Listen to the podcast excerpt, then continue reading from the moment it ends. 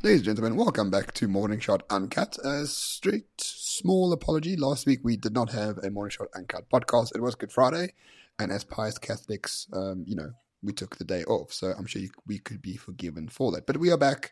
Welcome back. And with me, of course, is Byron. Hello, Byron. Welcome back. Hello, everyone, and welcome back to the uh, the podcast where we discuss South African politics and global politics in the context of the shit show that is now known as the West. Very much so. And in today's episode, I want to talk about this concept of no enemies to the right, especially in the context of coalition politics in South Africa. So, during the course of the week that went before us, there's been a lot of ructions in the opposition coalition. The Patriot Alliance now wants to join the DA and the Freedom Front Plus in the opposition co- coalition. They also want to become the mayor of Joburg. Our man Gayton McKenzie like just says proudly, "I will be the mayor. I'll do all these things. And we think that's not a terrible idea by any means. But in light of this, of course, uh, the only thing worse than ANC politics is like sort of the opposition politics because they never seem to agree on anything. And hopefully, we're going to make a case that you should all hold your nose and defeat the left once and for all. So there is an article we're going to reference. It is linked down in the show notes down below, and it is called no Enemies to the Right, and it's written by someone I greatly admire called Charles Haywood. So, Charles is a multi millionaire business owner who sold his company for millions and millions and millions, has got what's called fuck you money, and now runs The Worthy House, which is his online platform where he does book reviews and podcasts and the like. And he is as right wing as they come. So, Byron, I know you probably don't know him, but you should follow him, and everyone listening to this podcast should follow him as well. One of the key insights he has is this notion of no enemies to the right. Since he is a right winger, he wants to defeat the left at all costs. Therefore, he will never, ever, ever have enemies to the right of him because they all have exactly the same goal. Isn't that a useful insight for opposition politics in South Africa, Byron? I think it is, but I think it actually goes one further. So this actual idea was also espoused, as you may recall, Ramon, it was espoused by Matt Walsh when he talked about the LGBT gender ideology in the US. And he said the same thing. There is no such thing now as uh, any enemies to the right. In fact, all of the right should mobilize in the complete and utter destruction of the left by any means necessary. And he highlighted, I think, in the same fashion as your chap has highlighted, that the only way to destroy the left is through utter annihilation through the galvanization of the right. Because he says, in reality, that's actually what the left has done. The left have galvanized itself. It has all got together on one big giant platform. It has taken control of the levers of power. And now that it controls the levers of power, they pretty much don't have a moral bone going through them. And you highlighted this prior to us actually coming on this podcast when we talked about uh, even in Brazil, where there are certain ministers that have been figured for having stolen millions and millions and millions and millions and millions of dollars. But they don't give a shit. They just carry on and do what they do and, you know, continues to steal. Because at the end of the day, they don't actually have a moral bone. And it all comes down to the balance of power. They hold power. They don't want to relinquish power at any cost. And so they'll just carry on and just hold power. So what does it take to take power away? Well, the only way it can be done is through galvanizing the right. Exactly. I think I think that the left understands this very well. The friend enemy distinction is quite rigid on the left. Basically, if you're not right wing, you are a friend of the left. You can be a pedophile, you can be a tranny, you can be whatever the hell you want. If you're not right wing, you are a friend of the left, and we can all work together to galvanize the left into something. The right doesn't really understand this at all. So we now reference the, the politicians in Brazil. Dilma Rousseff, who was the previous president, uh, was fingered in a $5 billion corruption scandal, which forced her to uh, basically resign as the prime minister, and that helped Bolsonaro become the president of Brazil, or prime minister, whatever the case might be. Rousseff, who was fingered in that scandal, is now the head of BRICS Development Bank, ironically enough. And who was there to greet her in Shanghai? Well, the current president of Brazil, Lula, who is an ardent leftist. He kissed her, he hugged her, he acted like this was his best friend in the entire world. Does he give a shit that she's crowded as hell? No. Why? Because she is very useful to him and he is very useful to her. Which is why in South Africa, the ANC and the EFF don't care at all about what each other do. They are useful to each other and they will take this country down because their friend enemy distinction is so good in their circles.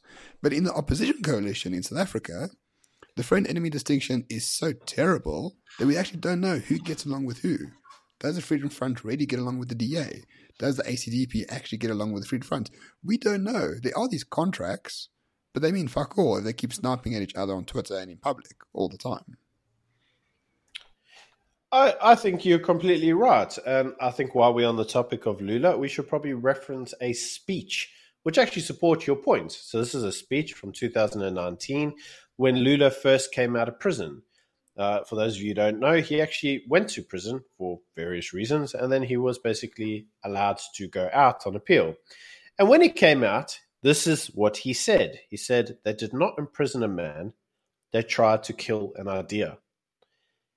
Those were his words because he understands what we understand, and that is the left is an idea, mate. They don't really have any concerns for the morality of the man or what the actual man himself does. They have an uh, they have a care for the idea that the man represents. The man can be as corrupt as he wants. He can steal all he wants. He can kill all he wants, but you cannot touch the idea. And that's exactly what now has happened with the left. The left is a galvanized idea. And it's such a broad ranging idea in their circles that, as you rightly say, Ramon, you can be a pedophile, you can be a known criminal, you can be a thief, you can be a whatever, so long as you represent the idea. And for those of us who are on the right, who don't represent their idea, well, we're the enemy. And they don't care how much of an enemy we are. Maybe we're not really that deeply an enemy. Maybe we're one of their people, but they don't care. What do they care? The end of the day, we don't represent their idea. And therefore, in their in their eyes, in order to kill our idea of who we are, they must kill us as a man. And that's exactly what they've done. Yeah, and not in a physical sense either. They just destroy the vestiges of what makes us men.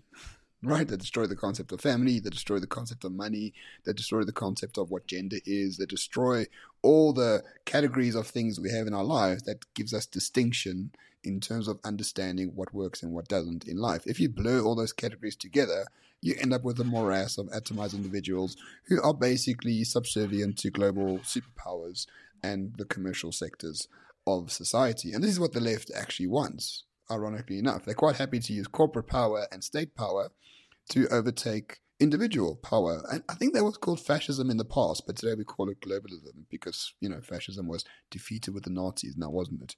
So if we bring all this back into South Africa, there's been a bit of a shift. The Patriotic Alliance, which is a big party, are now saying they want to go with the DA and the opposition coalition.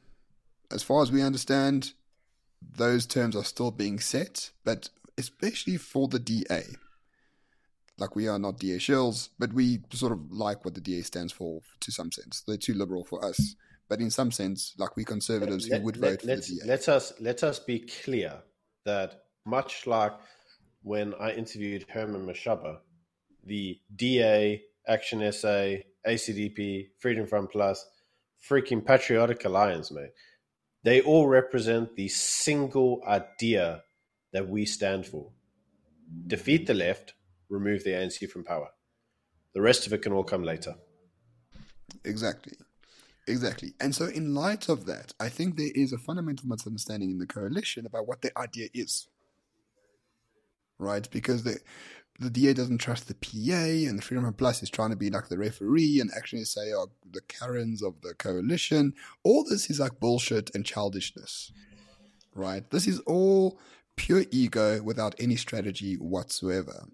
What they need to do is unite around the idea to defeat leftism morally, politically, and socially.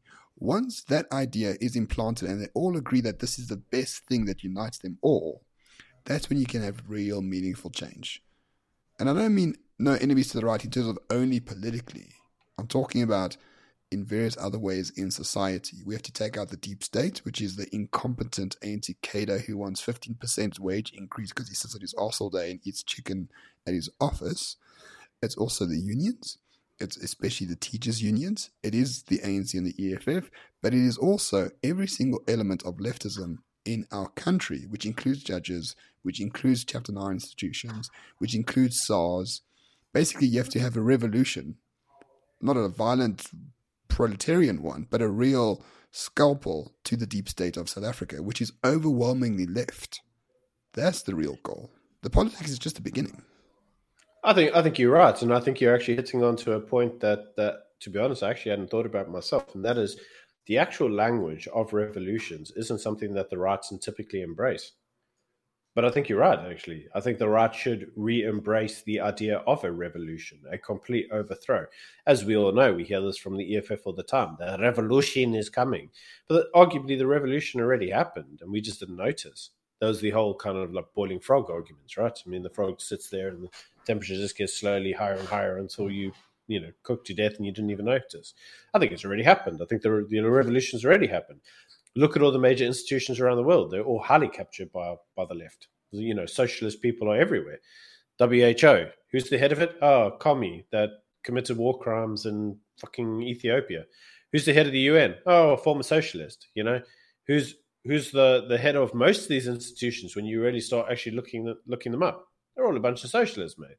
So arguably, the revolution's already happened. We just didn't notice with all that being said, you know, one of the reasons I think we didn't notice is because we constantly sit there with moral grandstanding.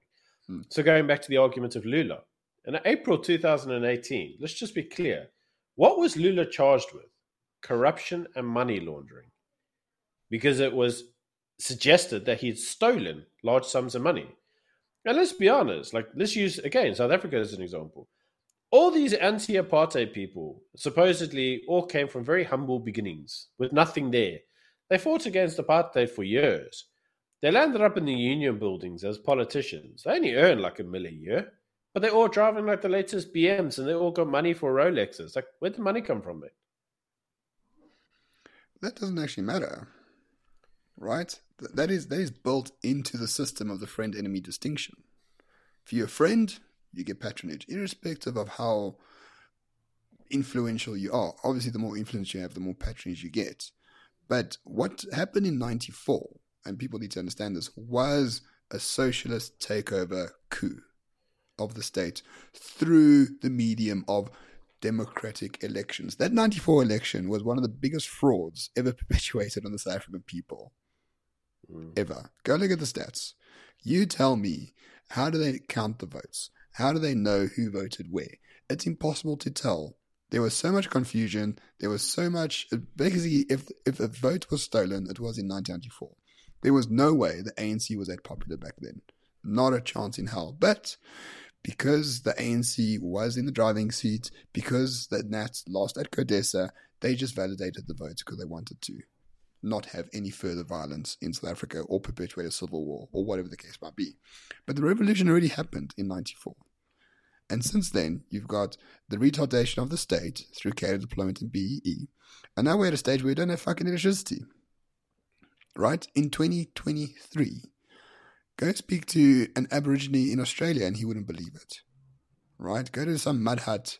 I went to Mozambique a few weeks ago and I spoke to the Mozambican people, not all of them, of course, but the ones that I was around. I said, What do you think of South Africa? Oh, they say two things. Number one, I always loved to visit when I was small and plan on living there. Not anymore because they just kill foreigners. And number two, how come you don't have electricity? Like they can't understand how it happened. And these are Mozambicans. These are the poorest people in the world. And they can't understand how fucked we are. Yeah, let's, let us not forget that this is a country where you're not even allowed to own any private property because the communists run that country. Yeah. But with all that with all that being said, yeah, I completely agree with you on all these fronts.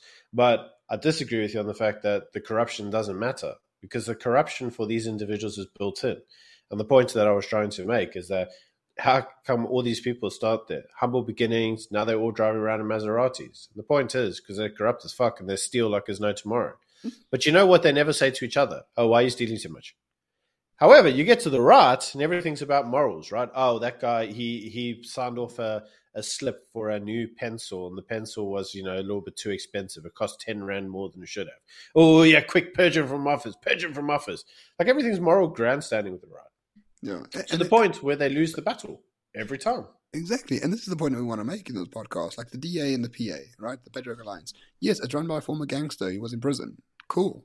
All right. Maybe he made his millions through BEE. Cool. Is he on your side? Yes. Is he a commie? No. Unfortunately, he doesn't hate the ANC as much as I would like him to hate it. But at the end of the day, he is a useful ally if you use him. So hold your nose and fucking use him in terms of Gayton McKenzie. Like, I don't understand all this pettiness when you're on the cusp of controlling an entire state. That's what it is, I agree. right? Like, like, like Vladimir Putin doesn't doesn't trade horses with with morons. No, he's taking control of the state, and that's his state. And kudos to him for it, especially in a country like Russia, which is not uh, the easiest place to run. But he No, it's also a very big place. Let us not forget that. It's huge. Huge. And what happened when he took the state, Byron? He told all the oligarchs with their private militias, who were literally real people who could take over the state at any time they wanted to because they had the money to do it, put them on a table and said, You support me, others you get shot. Simple as that.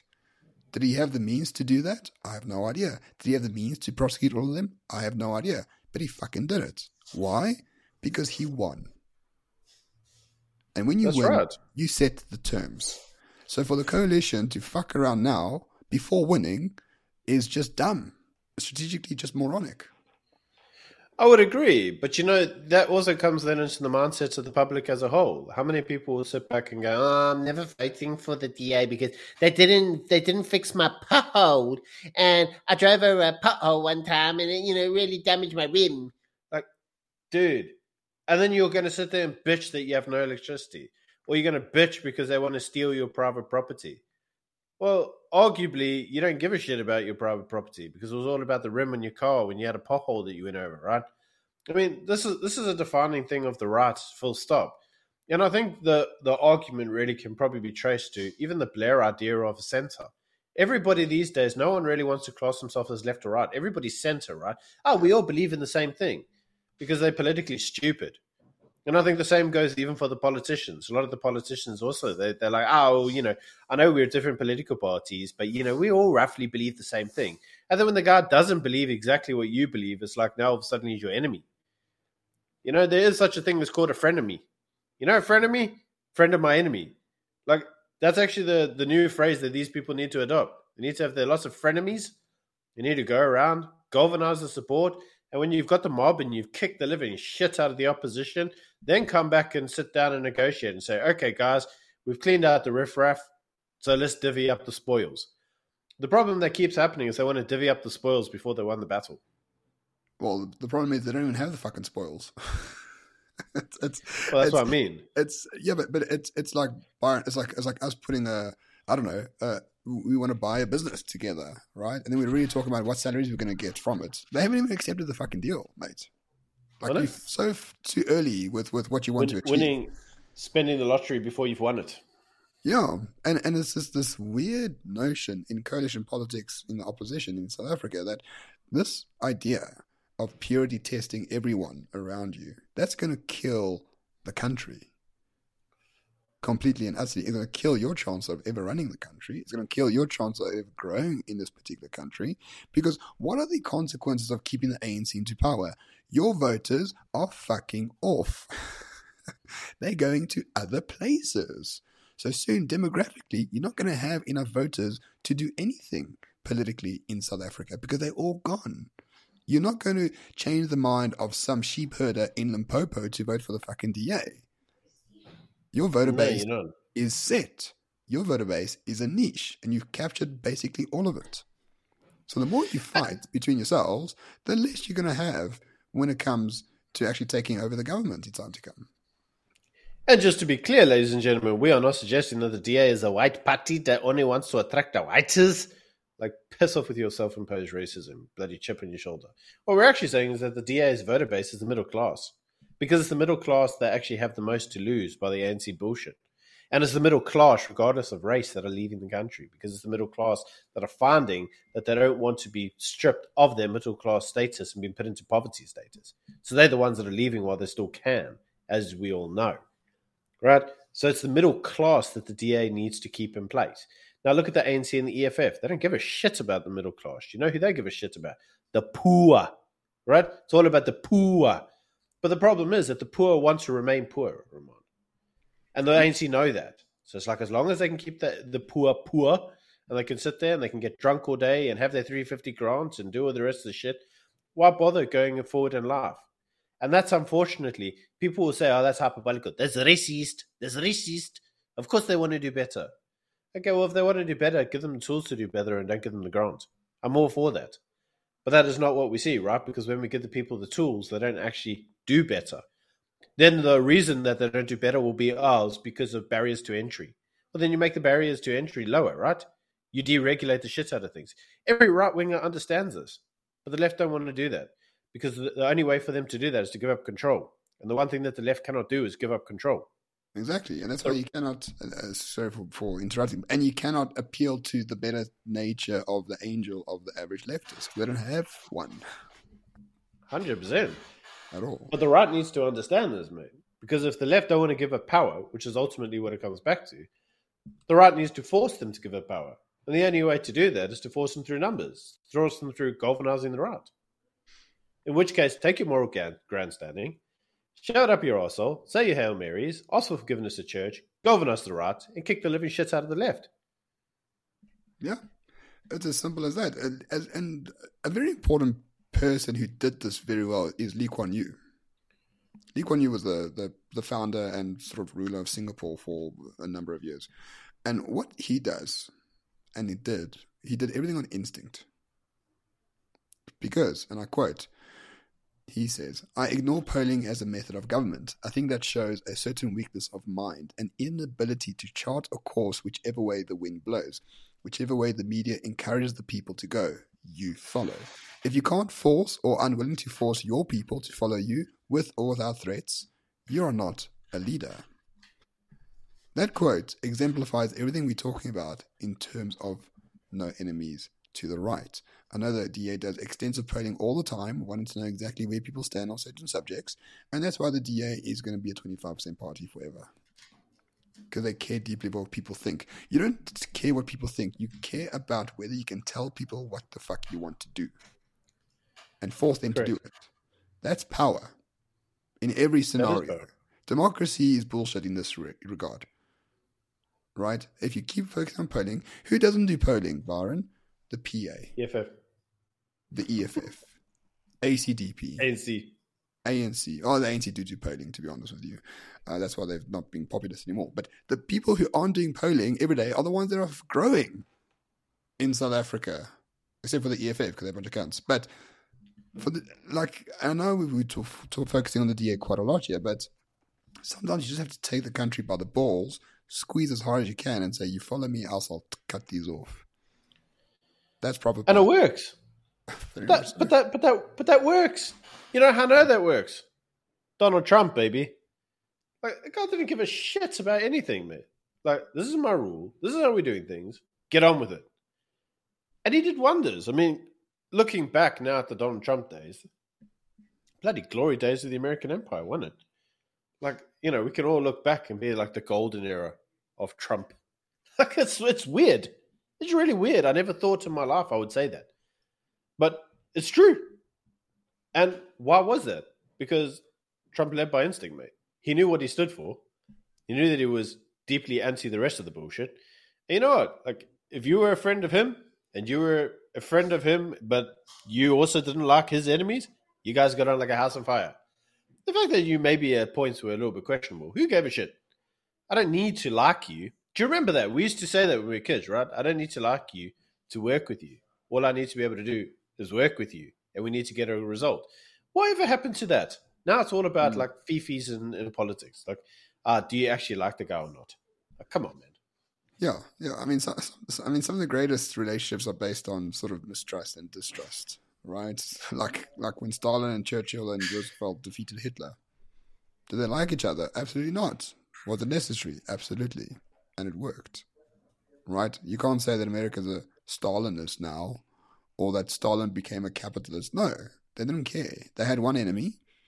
They took a decisive decision to fight that particular enemy and they use all the might that they have to defeat that enemy. All we want is for South African opposition coalition parties to do the same. Is it so hard to do? No. It really is not. I think I think you're right, but then I also think that thinking about it logically, I think that that's the exact reason why the left wants us to be the way that we are, because they know that by keeping us in that state, we never really become a true opposition to them, do we? I think they like that because we never actually have the, you know, the using South African terms, we never had the scum, right? Mm. They never have the scum. They never have the guts to go out there and just tell the left to fuck off and actually to galvanize enough support to make that a reality. I don't know, man. It's it's it's depressing in some respects because the the, the spoils of war are right there to be taken. But what are they going to do about it? Every time they, they have an opportunity and they just let it pass them by. Man. Well, I think let it pass them by. I think the Moonshot Pact is that realization, right? So we had John Steenhuisen on the show, on the YouTube show, uh, and as a podcast, of course. If you, that's the one below this one, we spoke to him about the Moonshot Pact and what he wants to do. And the guy's really adamant. He'll do everything in his power to prevent the EFF from going to government in any way possible. And that's something that we can agree with. That is something that is worthwhile pursuing and fighting. And that is something that galvanizes people. Because the ANC, we already know what the dangers of the ANC corrupt, incompetent retards. EFF, different kettle of fish. Corrupt, evil retards. There's a big difference between the two. Absolutely. Although personally, I would like to actually see that the uh, the messaging becomes stronger than that. You know why? You know why I say that? Because this is the exact way that the left do it, right? Have you seen the way the left treat us? When I come to power, I will crush my enemies with all my might. I will expropriate their property and drive them into the sea. I never see that rhetoric out of the out of the right, man. Never. Where's the, mor- the where is their conviction? So much so that like, you know what? Come on, Gayton, get out there. When you come to power and you're the leader of South Africa, you will execute all of the EFF people. You will confiscate their land and force them to go live in Zimbabwe. Man, even if you're not going to do it, like, come on, like, give us that kind of shit. Like, people will vote for that. Where is the actual moral? You know, the, the where is their conviction? They all want to sit there based on their little moral grandstanding. Oh, one time Gayton, he, he bought an office lunch and he didn't declare it on expenses. Therefore, I can't work with him. He didn't fill in Form 158B, rubber stamp it twice, and then sign it at the bottom and cross all the T's and dot the I's. Like, fuck off, guys. Get your yeah. shit together and just galvanize yourself and take out the left. Yeah. I mean, it is. I mean, I don't know. Maybe are we morons? Like, it seems so simple to me with what we have to do here. It is that simple. Like, I don't know what the holdup is. And I think the holdup, for the most part, is the lack of conviction in terms of opposition politic parties. They're actually not too sure. We've only known a, a government, uh, South Africa rather, with the ANC in it. The ANC was always the big brother or the big bear or the big enemy to fight. And then I think it's like a dog chasing a car. They don't know what to do with it once they've caught it. I think it's a lack of moral conviction on the side of the opposition. Not with Gayton, but with the DA and maybe even Action SA to some degree, you can see that they don't know what to do with the power that they could perhaps achieve in time to come. So they were really happy just to delve in those little pools of water where they hold a little bit of power, but maybe they're really worried about all that extreme power on the top end. I don't know. I disagree. I know you like it when I disagree with you, and so here we go. We can have the we have the argument about this. I actually think it's something is slightly different, and that is I don't actually think that the politics between the left and the right in this country are that well defined. You know, actually, I wa- I rewatched our interview with John. I rewatched it just to see like what we had said in there, and there was actually something John said at the end of the interview that actually, when I rewatched it, I actually didn't notice it when we interviewed it the first time he said, I want to defeat the ANC's NDR. Yeah. Because if the ANC partner with the EFF, they will get their Marxist, socialist, Marxist Leninist dream come true. And I want to defeat that. And it was the first time I've ever heard a DA leader ever say anything like that. And the problem that I think that you have in South Africa is that they all want is like the politics. Like we saw this under Mmusi Maimane, right? I mean, he wanted to be be light so arguably his policies were closer to ANC policies than anyone else. And you saw this with, you know, that the, the chickie that was up there in Gauteng that got chucked out, your mayor. You know, like look at look at her rhetoric. She could have sat there in the EFF seat, no problems, mate. And I think actually, to a large degree, the problem is that the DA have worked with the ANC as the opposition for so long that to a degree their ideology has been tainted by the ANC to a degree. And so the problem is that I can't really just take you out on ideology. I can't really articulate my ideology that well to you and how it differentiates between you and the actual ANC. Because I don't think that they, they actually have the conviction, right? I mean, what they should do is they should say, we want to gut the deep state. We want to halve all of government employees. We want to slash salaries. But you know why they don't do that? Because they know that the DA will come, the ANC will come out with something and say, ah, but you see, that shows that they're anti government and they're anti working class and blah, blah, blah. And the DA don't know how to combat that. They don't know how to fight that in a political discourse. So as a result, because the politics are less defined and they're less clear, the only available option to them now is to basically say, well, well, at least I'm I'm a I'm a nicer shade of white than you are. See, I'm more clean than you are because I I filled in form 105 five times and stamped it twice, and that's that's really not what the public want to hear, is it? Like they don't give a no. shit about how many forms you filled. I think you're onto something there. I think perhaps the DA has been defined by the ANC for so long that it's sort of incul- inculcated some of that for itself. That seems to have stopped a little bit with with John and Helen being in charge of the party. They have come out of the shell a little bit, but I think for quite a long period of time under Mmusi Maimane, perhaps. Uh, but it's still uh, obviously not enough. Which is why I want to become the DA head of policy. People to give me shit for it, but I really do. I, I made a whole video on this, and I sent it to I sent it to the DA. They haven't responded, unfortunately. But really, uh, that that whole video is about defining the DA and not asking for permission to do shit for the, the betterment of our constituency. We know who votes for the DA. Why are we subjecting them to fucking load shedding? It's ridiculous. Why are we subjecting them to mass immigration from the Eastern Cape? Why are we subjecting them to ports that don't work? Or like that housing that lies fallow that no one can do? Or land invasions? These are all ANC created ideas. But the people subject to those consequences of those ANC failed ideas are DA voters. Maybe this is a perhaps the ANC is doing this on purpose to destabilize the Western Cape. And of that, I'm absolutely sure. We know for a fact they destabilized the Western Cape by removing the amount of police officers available at, at police stations in the townships in the Western Cape. That is a policy from on top. But the DA wants to be defined by the ANC, or do you want to defy the ANC?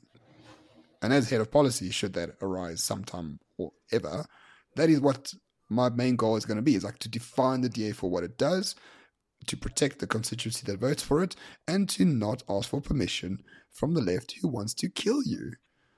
I think I think you actually onto something there. Again, like let's use the Western Cape as an example. When they go out there and they deprioritize all of those guys that are sitting there at the police stations, right? The lack of things.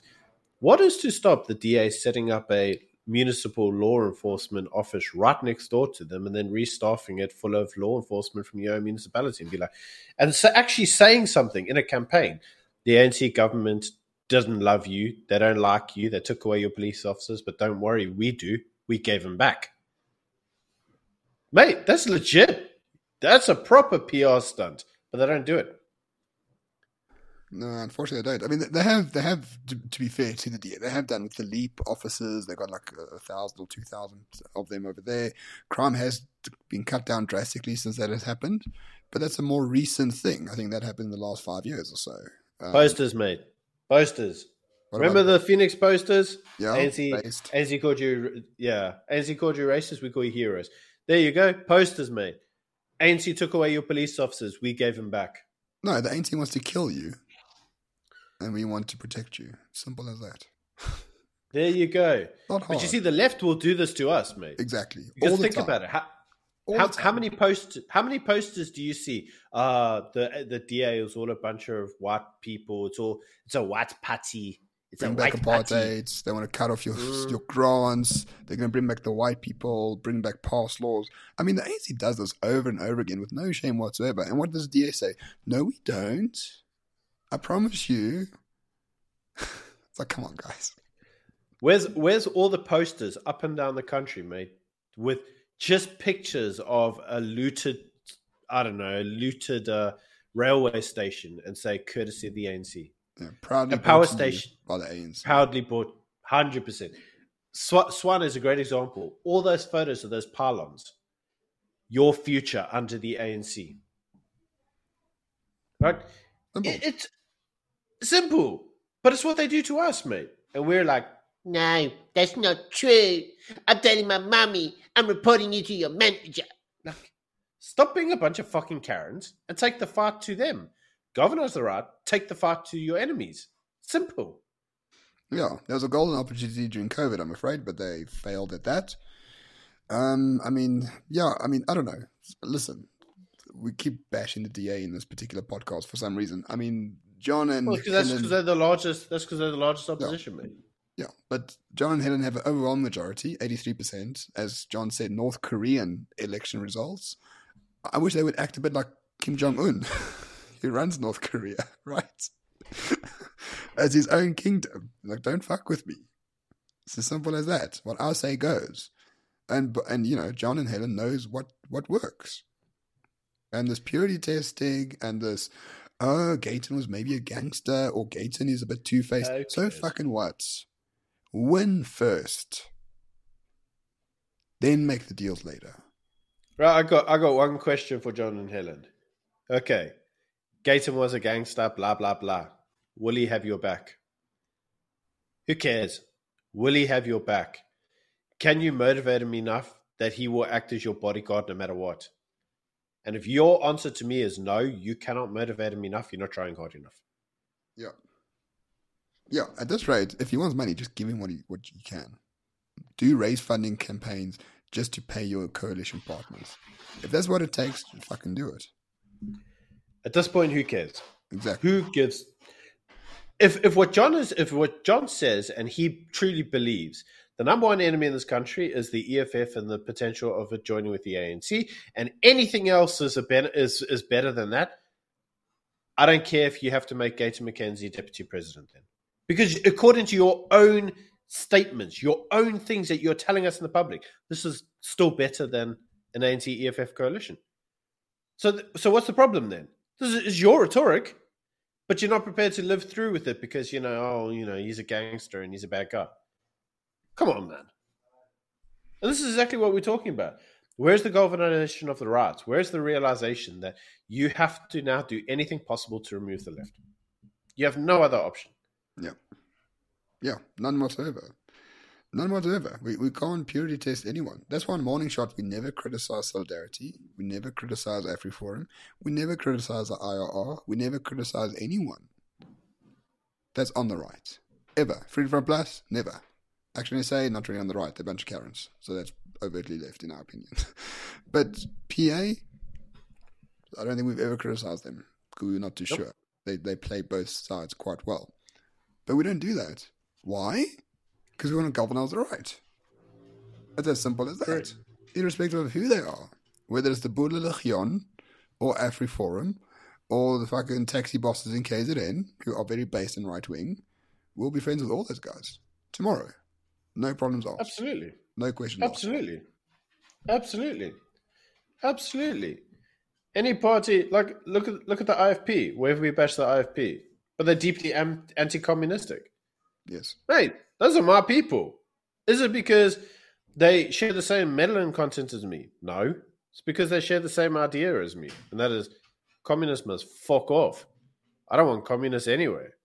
So as a result, they're my friend. Why? Because they're on the right. Governor's the right, mate. Governor's the right. And to a large degree, the DA have done that in KZN by going into agreements with the IFP. They don't touch the IFP's studio. The IFP runs solely. They don't have the DA to focus on. And they're winning wards all over the place. So it is working in action. Just I make that a national plan. I absolutely agree. But you know what, man? I really think that that's uh, that John and Helen need to start upping their game now. Like you know, we we we say we've said these things in in jokes. Like, why why don't they come to so? Like you said, head of policy. Okay, you may have to kind of follow a little bit of their bullshit and their rules and their regs and all that stuff. Yeah, okay, like you'll learn the ropes. You're not stupid, right? But you have ideas on how to sit there and have all the hard discussions and get people around the table in order to to get them to to beat the common enemy. I made a joke about, hey, give me a position in, in Parliament as an MP. Have you seen how outspoken I am, man? Like all the rest of them. You need people like me. And you know where that's actually become useful? Have you seen the latest the latest Karen in Parliament who's been taking taking out uh, Bheki Cele every other day? Goodness have you seen Bob. Have you seen the memes about that chick, mate? She is all over the internet because that's what you need. You Mm. need people like us. You need you need the proper right wingers, the hardcore. Like that's what you need as a country. So why do they not reach out to the relevant people like me or you? They don't do it, mate. Instead, they're just like, oh, you know, we'll be fine. And then when they don't win, they're like, why didn't we win? I don't understand it. Let's have a commission of inquiry to find out why. And we'll get a report, and the report Mm. will tell us because we didn't galvanize our ideas and get the right people there. And then we'll just go, oh, better luck next time. Whilst we all have to sit through another four to five years of misery. So, ironically, I think uh, you hitting a good point there. They're misdiagnosing the problem. The problem is not messaging or things like that. The problem is people just don't trust you because you don't seem very strong. We know what, what, what moves things in Africa money and power. They got the money. But what moves power? The aspirational aspect that someone wants to be John Steenhuisen or someone trusts John Steenhuisen to give them something they want. That's why people vote for you. They don't vote for you because you're fucking liberal or because you want to privatize the state or shit like that. They vote for you because they believe in you. How do you make people believe in you? By being powerful, by not shit Absolutely. by being assertive, by not apologizing. Just be the white Julius Malema, who's not a commie. Actually, that, that's actually a very good point. I mean, look at, you know, if you look at some of the great dictators of the world, when they went out and they did their speeches, like some of their speeches were absolutely complete arse, but they, they, they believed in them, huh? and they were strong individuals. And people galvanized around that. I mean, come on, man. You can't tell me that people listen to Julius Malema and go, ah, intelligent guy. Guy talks a load of shit out his arsehole, man. But he comes across as credible. He comes across as powerful. He comes across as a man who believes in his own messaging. You know, and sometimes that's actually what we miss in South Africa. Like, you can't tell me every time, and we've said this, right? We sit there and listen to Cyril's speeches. That is not a man who believes anything he says. That's a man who's bored of his job. He doesn't really know why he's there anymore. Mm. And he just, he's given up. What we need is we need a powerful leader who wants to make South Africa great again. And the only solution to that is, well, Gayton McKenzie. we already called him the Donald Trump of South Africa. We already said this guy has. The, his ideas don't matter. But when he expressed them at the business conference, you really fucking believed him. Because hmm. he was in front of an audience of whiteys, right? And he says, You guys are not going to like what I'm going to say. We're going to export and expel illegal foreigners that you employ for cheap. He went into the lion's den and told the lion to fuck himself. Based. Yeah. Balls. I can't imagine other political parties doing that, unfortunately. I can't imagine John going to Khayelitsha and says, The reason why you're poor, because you fuckers vote for the ANC all the time. You fucking dumb. Vote for me instead. But we've argued, we've argued that how many times? You know, like let, let's be honest. What and we've seen this now in the in the the the Western Cape, right? Karen Karen Allen, as I'm going to call him, Karen Allen has now gone out there and he's put in place an emergency package that he's giving to the poor households to combat load shedding. Right, because they, they feel that you know the ANC's rhetoric is you, you need to be pro poor. You know what they really should say to the poor? Mm. Stop fucking voting for the ANC because the ANC made you poor. We are not going to support you as being poor people. You know what we are, however, going to do? We're going to give you all the tool, the tools to pull yourself out of poverty and make something of yourself. Vote for us so that we can help grow the economy to make you rich because you don't want to live your life on social grants for the rest of your day, do you? We want to uplift you out of poverty, not by giving you free shit, but creating the environment that you can do that. I think uh, they do want to be poor, to be honest, Byron. And because of that, the messaging changes. So you don't give them load shedding kits before the election. You say, You see this load shedding kit? I'll give you a light. I'll give you a light. For the last three hours, no load shedding for you after you vote for me. Otherwise, fuck off. Funnily that's the- enough, that's actually what the ANC do. yeah, that is that is correct. I mean, they give you a T-shirt beforehand, right? At least. Just to remind you, if you don't Yeah. know where the X is supposed to go, you're just like, hey, let me check. Oh, there it's that go. one. It's that one, yeah. the yellow one. And then the AIC fuck them. Do you know the AIC? It's like the small Mm. party that's also all yellow, and they always manage to get a seat in parliament because people can't read the difference. They're right under each other on the ballot paper. but anyway, Smart, mate. it is pretty Smart. smart. But um, anyway, what what were we talking about? Yeah, I just I just like when I see Alan Winde, I just like lose hope. The guy's probably a very good technical whatever, but he's not a leader. Like I'm not going to follow him into battle. There's no one in, in South Africa would follow into battle. I mean, once we meet Gayton, maybe he'll be the first one. Well, would follow him into battle because the guy does interest me quite a lot, and he's very forthright. He's forthright with what he wants to do, and he's very forthright when he apologizes. For now, Mm. hopefully the lesson has been learnt. But there's no like testicular fortitude anyway. Maybe we're the wrong country for that. I don't know. Because I look at Geordin Hill-Lewis. He's a very nice guy. We get along very well. And he's doing exceptionally well in Cape Town. And he's soft spoken. And he, you know, he's able to please everyone. He gets along with everyone. People really do like him. And he's it seems to work out for him quite well. It's not my idea of someone who's like deeply powerful. But I do respect him because he still gets his way. Same as Chris. Pappas, though, isn't it? Yeah, same with Chris, I suppose. You're right. So I don't know. Maybe this whole podcast is a waste of time and we're wrong. Maybe we are. Maybe we are. Who knows, man? But you know what? I you know what I do know. Soft-spoken leaders will never galvanize the right. That's true. Never. You know why? Because they're all so softly spoken and they all think everything can be solved by diplomacy. Let's all sit around the table. We'll all agree to disagree. And once we all agree to disagree and that all of our, opinion, our opinions matter equally, we'll all go away and we'll do what Karens usually do. And we'll backstab each other in the back and go, ah, we had a chat, but we don't agree with them. And so we all agreed to disagree, which means that we're not working together because they disagreed with me. And that's exactly what happens in the right politics all the time. Usually because the Karens of the coalition are the first ones to do it. Exactly. Exactly. So the better option is to be Donald Trump. I'd say, all of you a bunch of cunts. I'll put you all in jail. And the system's rigged because I'm the one that I'm the one that benefited from it, so I can tell you it's rigged. Right? That's when that's when Trump got the black vote. Right? He went to the black the black masses and said, Listen, the system's rigged, guys, against you. Why? Because I benefited from it. I know how it works. And I can tell you exactly how it works. And it's rigged against you. And they're like, well, fuck. Farley Tillman told us. Doesn't matter that he partook in it. Doesn't matter that he benefited from it. No. What mattered was he told the truth to people who wanted to hear the truth. And that's how he got into power.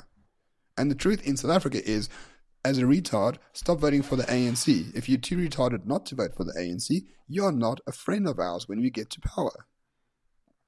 Simple as that. That's what the ANC do. Very well. Yeah, Very you, it, it's, it is what the ANC do.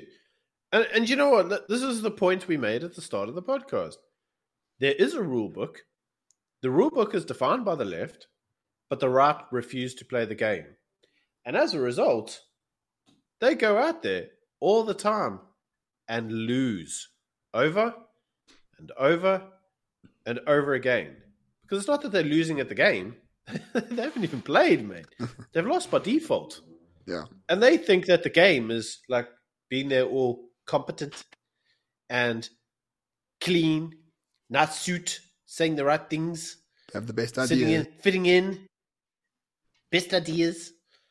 They're not even playing the same game, mate. Like the ANC are bloody playing poker and they're playing bloody blackjack. It's not the same game. And then they wonder why they can't win. Like, why do we keep losing? You're not playing the same fucking game. Understand the rule book, understand the rules that are applied, and use them. Like, when was the last time they turned around to the ANC and said, the, the ANC are just a bunch of black supremacist nationalists? They give no shits about anybody else in this country, just black supremacist nationalists. You could prove it, mate. Read their own bloody policies. Their own policies. It's true. Wait, look at the people in government. When when they came out there and they said things like, "Oh, look, it's just white people in the ANC." Why didn't they do what we said?